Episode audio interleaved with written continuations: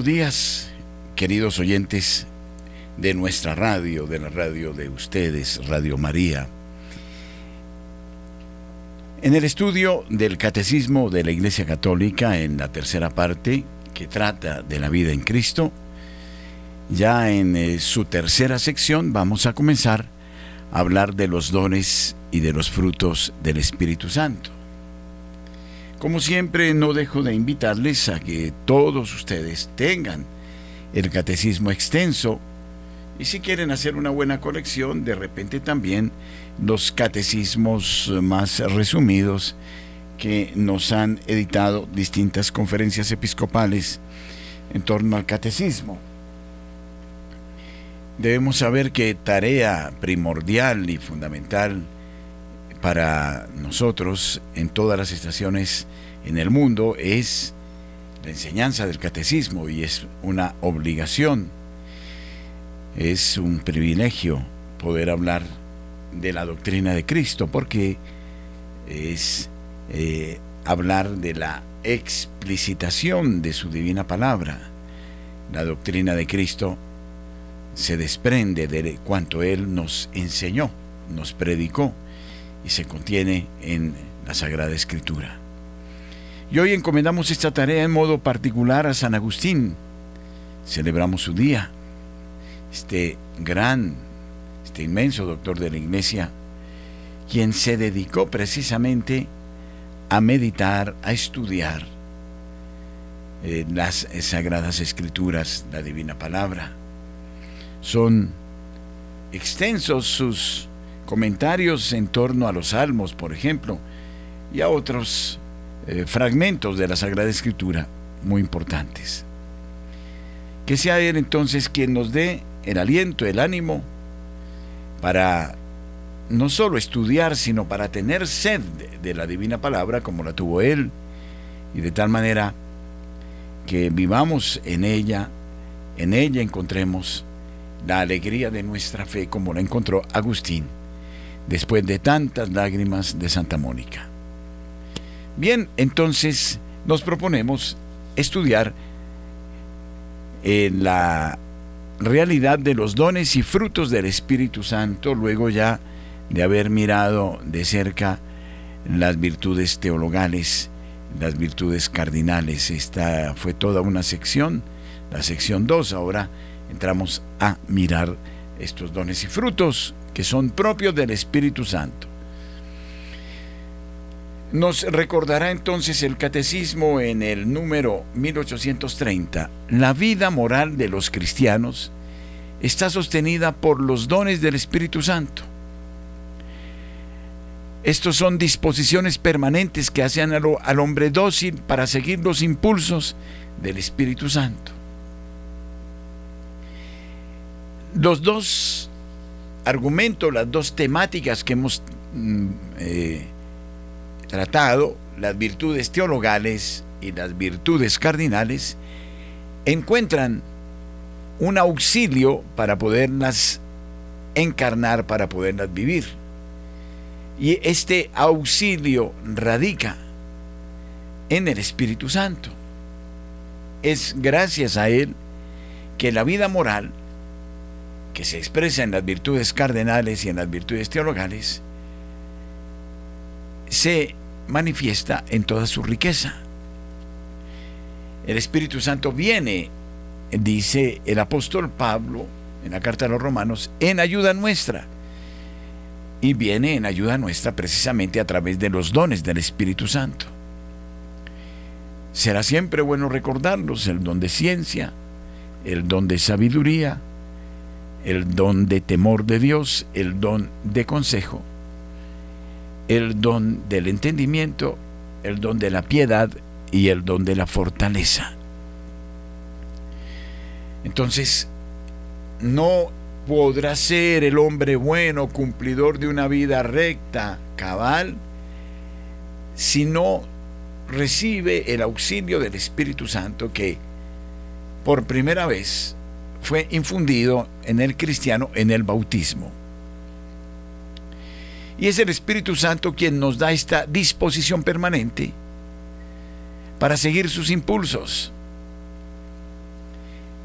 deberíamos ya con este número concluir que debemos suplicar insistentemente al Espíritu Santo que venga en nuestro socorro. Cuando digamos esta oración, ven Espíritu Santo, y cubre los corazones de tus fieles e infunde en ellos el fuego de tu amor, digámoslo de manera muy consciente. Y con, diría yo, hambre, con sed, con la necesidad apremiante de su auxilio divino. Los siete dones del Espíritu Santo, lo recordábamos, la sabiduría, la inteligencia, el consejo, la fortaleza, la ciencia, la piedad y temor de Dios, pertenecen en plenitud a Cristo, Hijo de David. Es Él quien vive estos dones de manera plena, absoluta.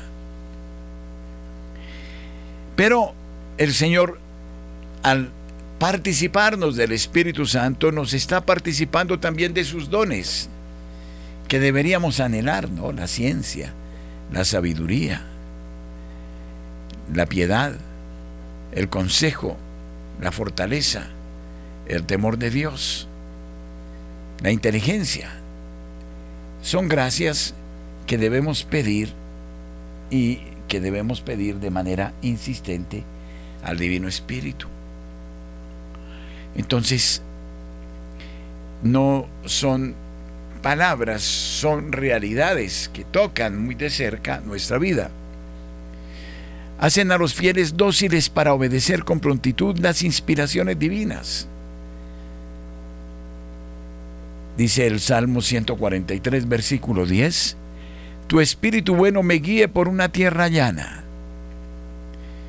Y luego nos recuerda en este capítulo octavo, que es muy importante en torno a la acción del Espíritu Santo, Pablo, todos los que son guiados por el Espíritu de Dios son hijos de Dios. Y si hijos, también herederos, herederos de Dios y coherederos de Cristo, Romanos 8, 14, 17. Así entonces, los dones del Espíritu Santo provienen del Espíritu Santo, provienen de Dios, también ellos y nosotros lo recibimos en la medida en que nos abrimos a su acción, a su divina presencia. En la medida en que reavivamos este anhelo de que el Espíritu Divino nos guíe, nos oriente, nos dirija.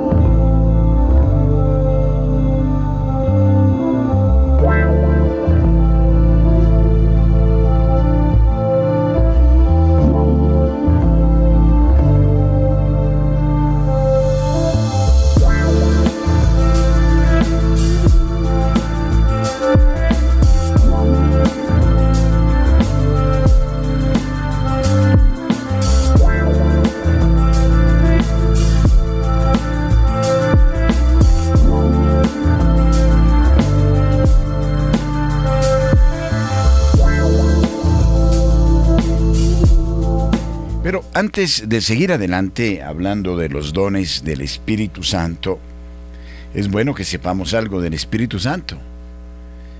No podemos eh, eh, dejar de considerar la necesidad de conocerlo y de reconocerlo. Esto es esencial.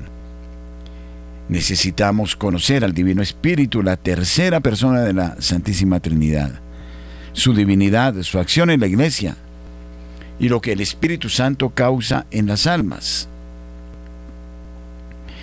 Entonces, el Espíritu Santo procede del Padre y del Hijo. Es el amor del Padre y del Hijo. Y por eso es Dios como tal. Así lo leemos en los Hechos de los Apóstoles cuando Pedro dijo a Ananías, como ha tentado Dios tu corazón para que mintieras al Espíritu Santo, no has mentido a los hombres sino a Dios. Cuando Ananías hizo, dijo una mentira que no correspondía a la verdad, entonces se mintió a Dios, no a los hombres, Hechos 5.3. Igualmente le atribuye perfecciones y actos exclusivos de Dios. Por ejemplo, dice que penetra hasta las profundidades de Dios y que justifica las almas. 1 Corintios 2.30 y Juan 20.22. Y en el símbolo de Nicea confesamos lo siguiente. Creo en el Espíritu Santo, Señor y vivificador, que con el Padre y el Hijo es adorado y glorificado. El Padre, el Hijo, desde la eternidad se aman y este amor es el fruto del amor diríamos, es el primer fruto es el Espíritu Santo mismo desde la eternidad, que procede del Padre y del Hijo. Y por eso como Espíritu está en todas partes. Es un dispensador de la gracia que se halla especialmente en la Iglesia Católica y en las almas de los justos. Si bien está en todas partes, necesitamos estar despiertos para advertir la necesidad que tenemos del Espíritu Santo. Es el Espíritu Santo. ¿Y por qué se le llama santo? Porque si procede del Padre y del Hijo, si es el amor del Padre y del Hijo, tiene que ser necesariamente santo. De lo contrario, no podría ser, porque es el amor puro, purísimo de Dios. Por eso se le da el nombre de Espíritu Santo. Y esto nos está diciendo que el Espíritu de Dios está presente en todas partes. Y si el Espíritu de Dios está presente en todas partes, Él es un dispensador de gracia y particularmente en la Iglesia Católica, mm, quiere operar esta santificación en los bautizados. En otras palabras, quiere operar esta realidad amorosísima de Dios en los bautizados. La dicha del amor infinito de Dios en los bautizados. He ahí que el Espíritu Santo no es algo meramente anecdótico, simbólico, eh, cuando se da la catequesis prebautismal o pre eh, el Espíritu Santo es una fuerza, operante, real, que enciende en nosotros el amor de Dios, ¿no? se le define como el fuego que enciende en nosotros el amor de Dios. Y la iglesia, por ende, debe alimentarse permanentemente de la acción del Espíritu Santo. La iglesia católica, fundada por Jesucristo, debe dejarse guiar por la acción del Divino Espíritu. Diríamos que la Iglesia Católica en cuanto tal lo es porque es guiada por el Espíritu Santo. Esta es la primera tarea y fundamental antes de emprender cualquier acción pastoral, cualquier labor. Es la apertura a la acción del Espíritu Santo. Para que el Espíritu Santo nos diga, nos indique, nos señale, nos muestre el camino que debemos seguir. Y esto es lo que nos caracteriza como iglesia. Porque si la iglesia de Cristo es presidida por Jesucristo como cabeza, Cristo capitis, pues Cristo, nuestro Señor, el Mesías, el Hijo de Dios, como lo confiesa Pedro, es quien dirige la iglesia. Y para ello, el Espíritu Divino complementa la acción redentora de Cristo, es la linfa que entra en todas las coyunturas, en todos los órganos, en todas las partes de este cuerpo místico.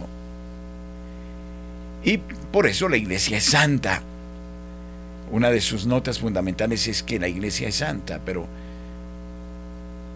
podrían argumentar ustedes, no, pero si está hecha de pecadores, pero es que la iglesia es santa en cuanto a su origen, a quien la procura, que es Dios mismo, a quien la anima, que es el Espíritu Santo, y si hay pecado, es porque en definitiva no nos abrimos a la acción del Espíritu Santo. Así entonces, el Espíritu Santo tiene una labor permanente con la iglesia del cielo, de la tierra. Nos mueve en el cumplimiento de la voluntad y del amor de Dios. Sabemos que se manifestó de una manera elocuente el día de Pentecostés, cuando todos estaban reunidos en un lugar. De repente dice el texto de los Hechos en el capítulo 2, sobrevino del cielo un ruido como del viento impetuoso que llenó toda su casa. Y aparecieron como lenguas de fuego que se posaron sobre cada uno de ellos. Y todos fueron llenos del Espíritu Santo. De ahí que sucedieran una cantidad de cosas en los discípulos que vamos a describir una vez ellos y también los creyentes de la primera época aceptaron la acción del Espíritu Santo. Hubo un cambio en el modo de ser, de actuar, de pensar, de entender, de decidir, de testimoniar por parte no sólo del colegio apostólico, sino del entero pueblo que se abría a la acción del Espíritu Santo. Y cuando los discípulos invitan al pueblo de Dios a bautizarse, quiere decir a permitir que el Espíritu Santo en ellos prosiga la acción redentora de Cristo. Por eso la acción del Espíritu Santo está muy unida a la acción redentora de Cristo. Y por ende, el Espíritu Santo no hace otra cosa que aplicar en nosotros estas bendiciones. Pero volveremos sobre este momento.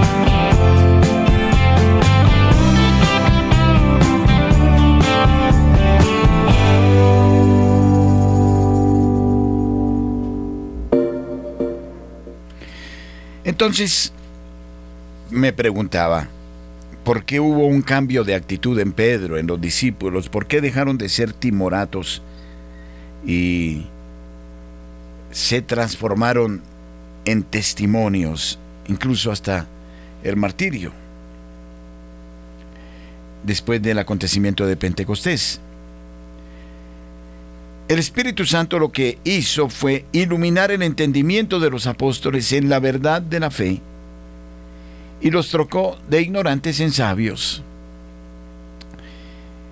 A partir del acontecimiento de Pentecostés, los discípulos harán una lectura nueva de cuánto aconteció en la vida de Cristo, en lo que Él predicó, en lo que Él enseñó, en lo que Él vivió, en lo que Él encarnó. Entenderán el sentido de su muerte y de su resurrección por eso el Espíritu Santo los saca de la ignorancia y les da la sabiduría divina. Luego el Espíritu Santo fortificó su voluntad y de cobardes los trocó en valerosos defensores de la doctrina de Cristo, que todos sellaron con su sangre.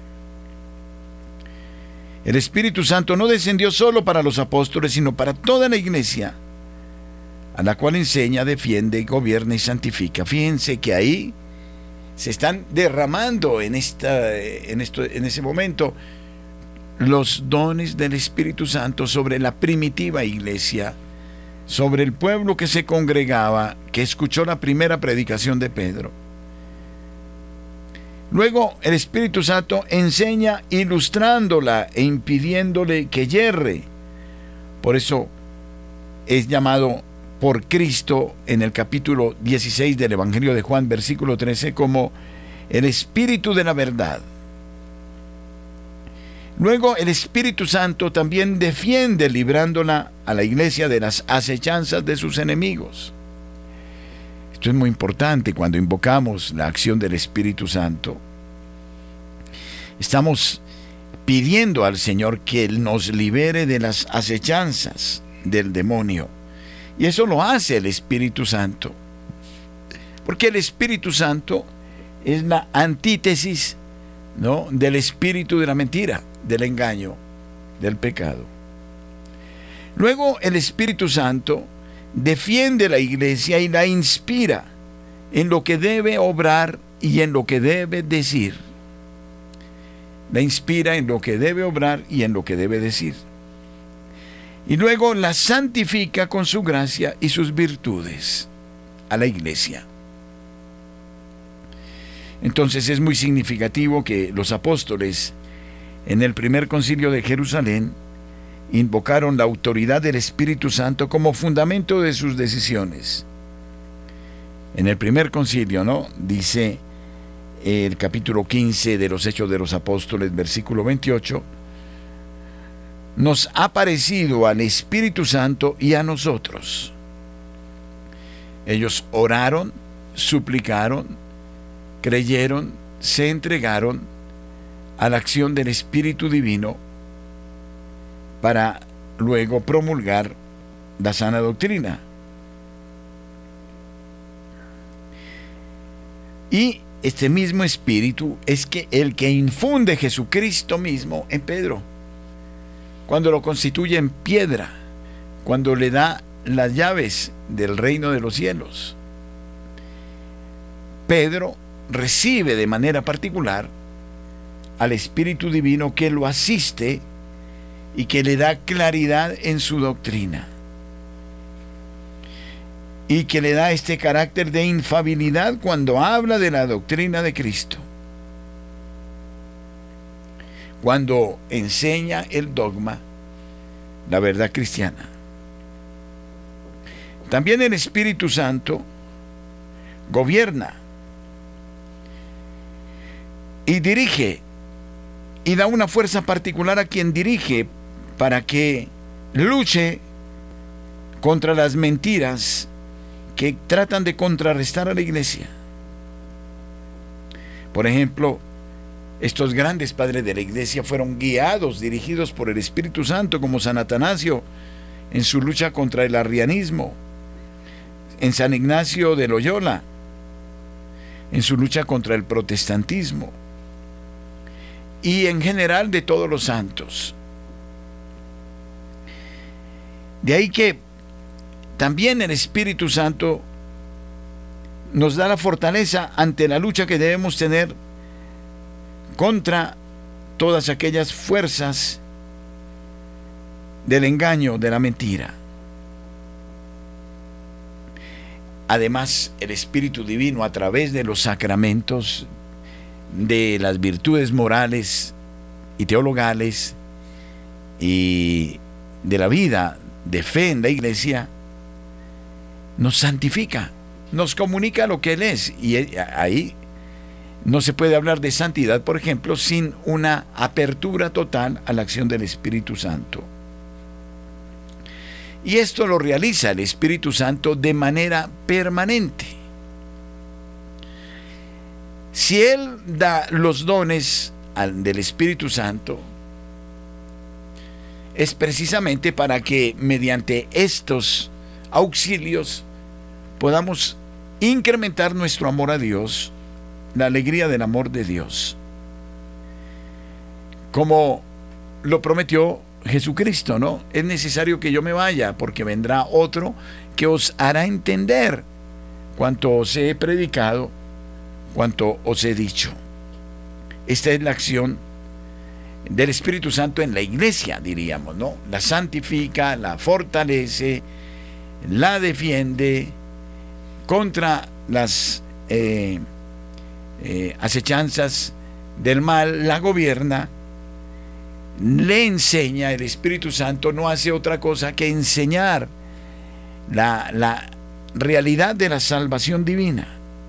Por eso cuando tratemos de los asuntos de Dios deberíamos siempre en ese sentido, mm, pedir, suplicar insistentemente la acción del Espíritu Santo. Ahora vamos a ver en breve cómo actúa el Espíritu Santo en cada una de nuestras almas.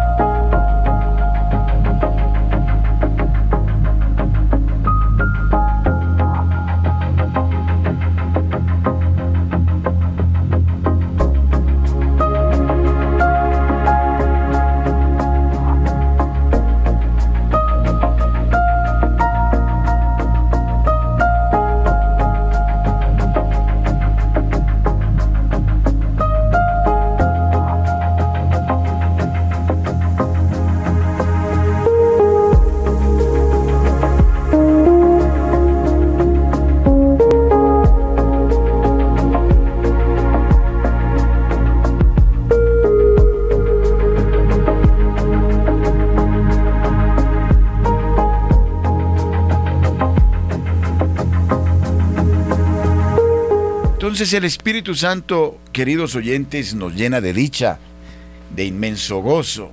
Es un auxilio estupendo. No quiero decir la palabra o la voy a decir, pero sin banalizar su santidad y perfección. Es una herramienta, es un instrumento. O digamos lo mejor de otra manera, es el amor de Dios que permanentemente asiste el alma del cristiano, lo anima, lo endereza, Por eso en la secuencia eh, de Pentecostés decimos eso, ¿no? Ven Espíritu Santo, llena los corazones de los fieles, infunde en ellos el fuego de tu amor. Vamos a buscar brevemente, voy a ver si la encuentro aquí, la secuencia, porque eh, eh, nos ayuda a entender la acción del Espíritu Santo. Y esto es absolutamente maravilloso. Es lo que nos da la alegría de la fe y nos, nos fortalece para ir adelante. Solo partiendo de estos principios, eh, nosotros entenderemos los dones del Espíritu Santo. No, no tenemos afán, por eso hay que ir profundizando en estas materias lentamente, pero decididamente. Entonces, ¿qué dice la secuencia? Que recoge lo que hemos enseñado aquí, hasta aquí, con el padre Julián Farías, ¿no? que en este sentido es un eh, experto que es de actualidad. Ven Espíritu Divino, manda tu luz desde el cielo, Padre amoroso del pobre, don en tus dones espléndido. Luz que penetra las almas, fuente del mayor consuelo. Ven, dulce huésped del alma, descanso de nuestros esfuerzos. Deberíamos siempre ser conscientes de la acción de este Divino Espíritu, suplicarlo. Por ejemplo, cuando entramos al templo para celebrar la Sagrada Eucaristía, debemos suplicar la acción del Espíritu Santo. Cuando estamos en actitud de adoración ante el Santísimo Sacramento, debemos pedir al Espíritu Santo que esté que ore, que ilumine, que encienda nuestros corazones.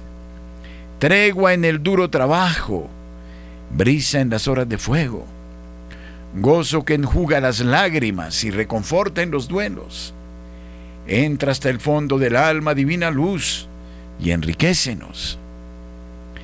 Mira el vacío del alma si tú le faltas por dentro. Mira el poder del pecado cuando no envías tu aliento.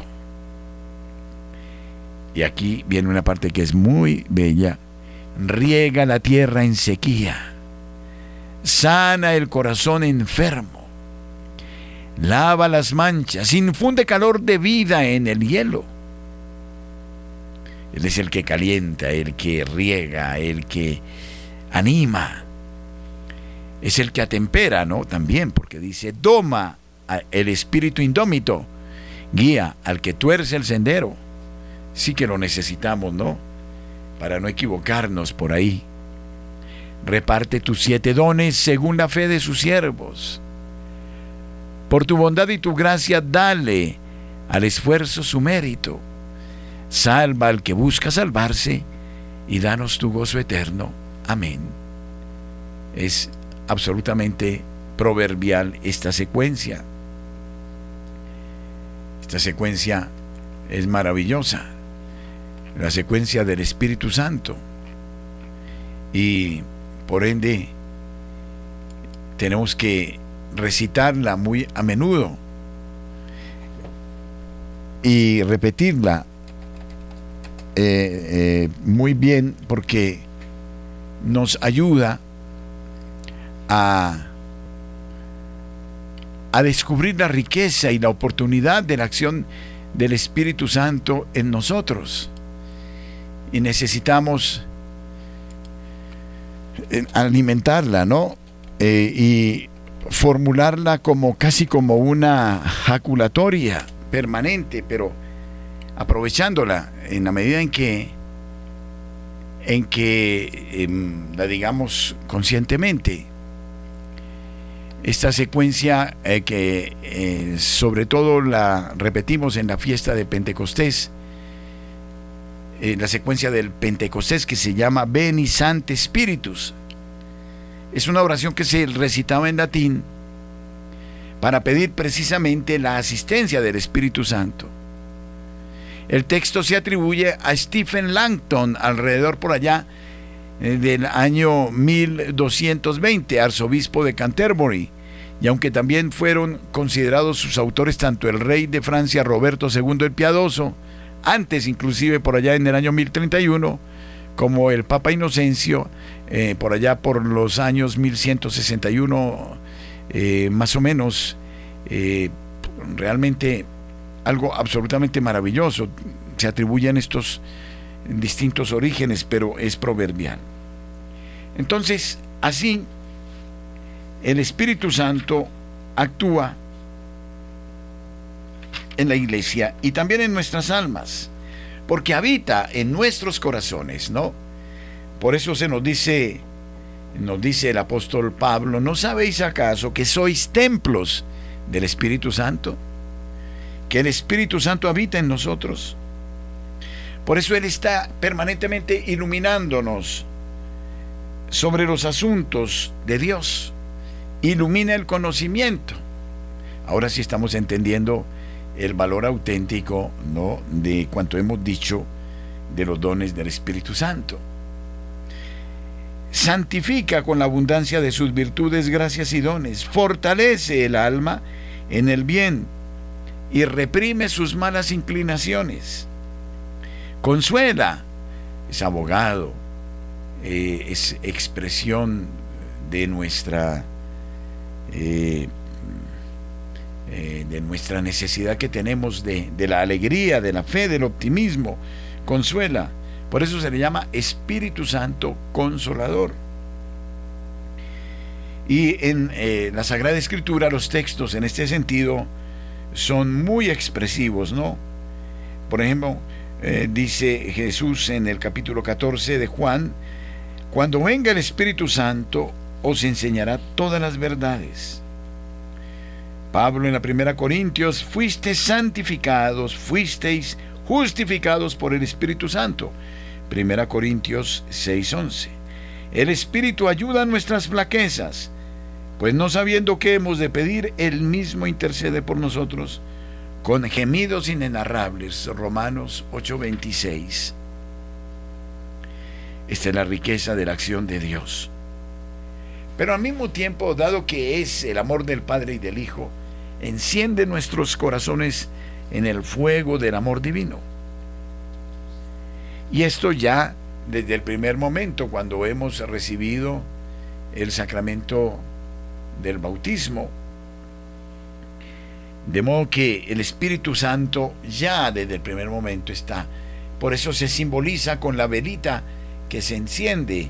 Es un fuego que hay que mantener, que no podemos dejar em, de lado, eh, que hay que protegerlo para que no se apague. Deberíamos permanentemente suplicar esta acción del Espíritu Santo. Entonces, por eso al Espíritu Santo debemos rendirle nuestro homenaje de adoración y amor, pedirle insistentemente sus virtudes y dones, evitar cuanto pueda disgustarlo y sobre todo el expulsarlo de nuestra alma con el pecado mortal. Por eso Pablo dice en Efesios, no entristezcáis al Espíritu Santo. Y también de Pablo son estas palabras, ¿Ignoráis vosotros que sois templo de Dios y que el Espíritu Santo mora en vosotros? Pues si alguno profanar el templo de Dios, Dios lo perderá. Primera Corintios 3, 16. Por donde se ve la estricta obligación en que estamos de alejar nuestro cuerpo y nuestra alma de toda impureza, por respeto al Espíritu Santo que mora en nosotros. Bueno, ya hecho este preámbulo, en la próxima catequesis comenzaremos a hablar de manera más explícita de los dones del Espíritu Santo.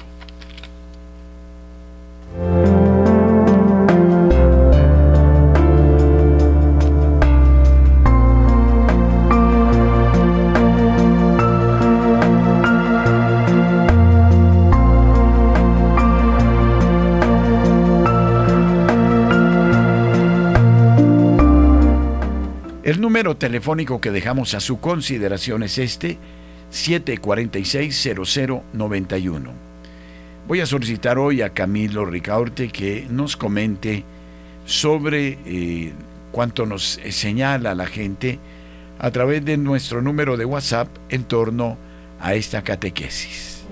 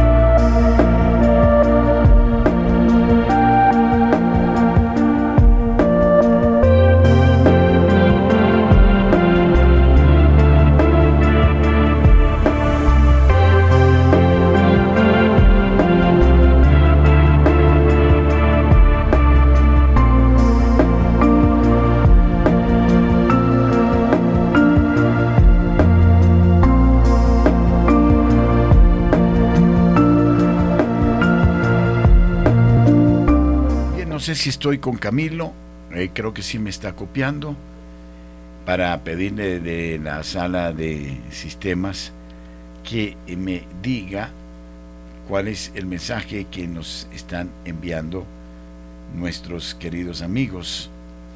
Camilo, muy buenos días.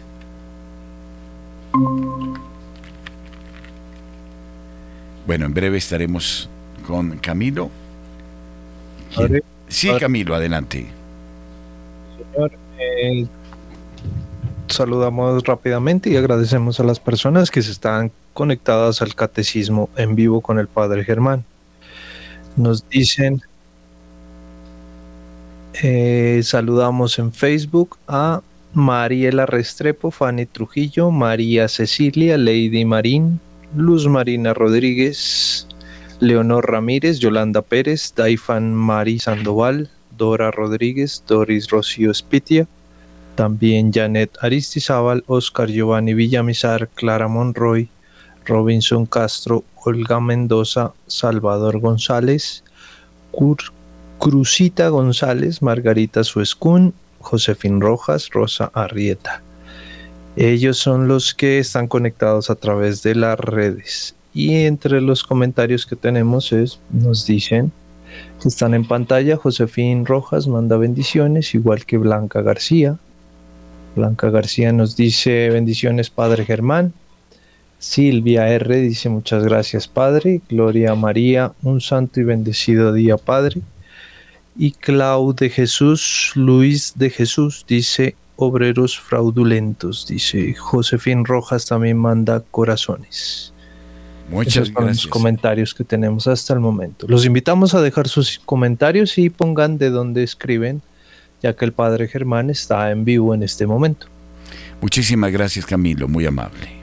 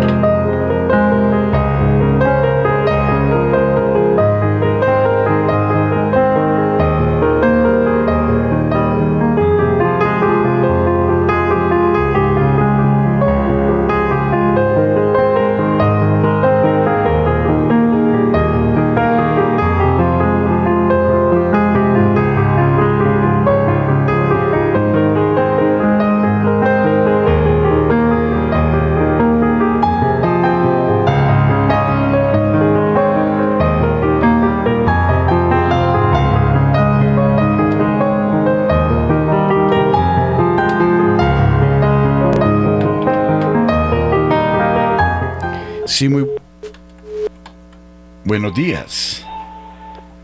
¿Aló? Buenos días. ¿Con quién hablo? Padre, eh, con una fiel oyente de Radio María y una persona que está anotada desde hace muchos años en el libro de oro. Sí, señora. Mucho gusto, bienvenida. Gracias, mi amable. Padre, perdóneme lo que le voy a preguntar. Es que resulta que ah, yo me compré una boleta porque yo colaboro mucho, si hay rifas de Radio María, yo colaboro con ustedes. Gracias. Entonces resulta que me, me vendieron una boleta de que están rifando un carro. Sí, es un bono de colaboración, sí.